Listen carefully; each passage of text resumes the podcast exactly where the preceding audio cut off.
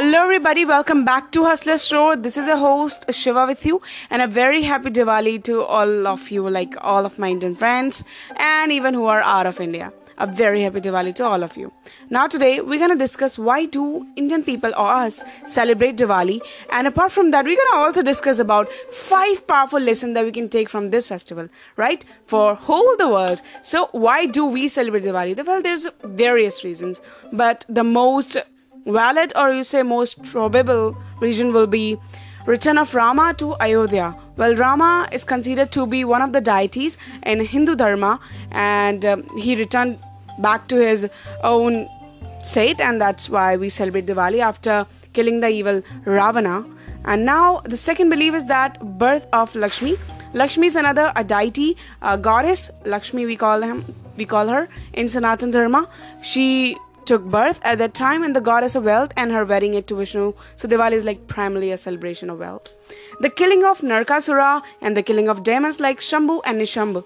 And apart from that, there's a release of Guru Hargobind and it comes again there's so many reasons again one of them is also that mahavira attained moksha and for a very common it will be end or beginning of the harvest season. So we Indians have a lot of reasons to celebrate happiness, right? So now let's move to five powerful lessons that you can take from this Diwali season.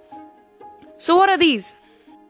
Number 1, goodwill always trump over evil. Sometimes life can get overwhelming and make it seems like the challenges which we face are more powerful than us. It is important during those times to remember not to lose hope and that good always wins over evil.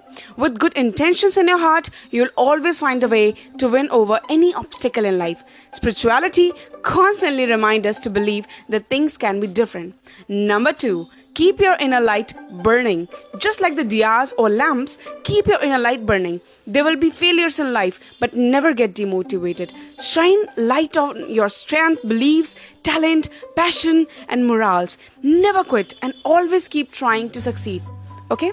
Number three, remove negativity to pave way for positive positivity in our life. So, negativity, yeah, negative people always surround us. So, it's okay. Negativity actually limits our potential in achieving something better in our lives. Negativity begets negativity, and this is true. We need to learn how to limit our negative thoughts by cultivating the habit of positive thinking. But you can actually create this thinking by exercising, meditating, and surrounding yourself with positive people will keep you aligned with the thoughts that lead to a path of positivity.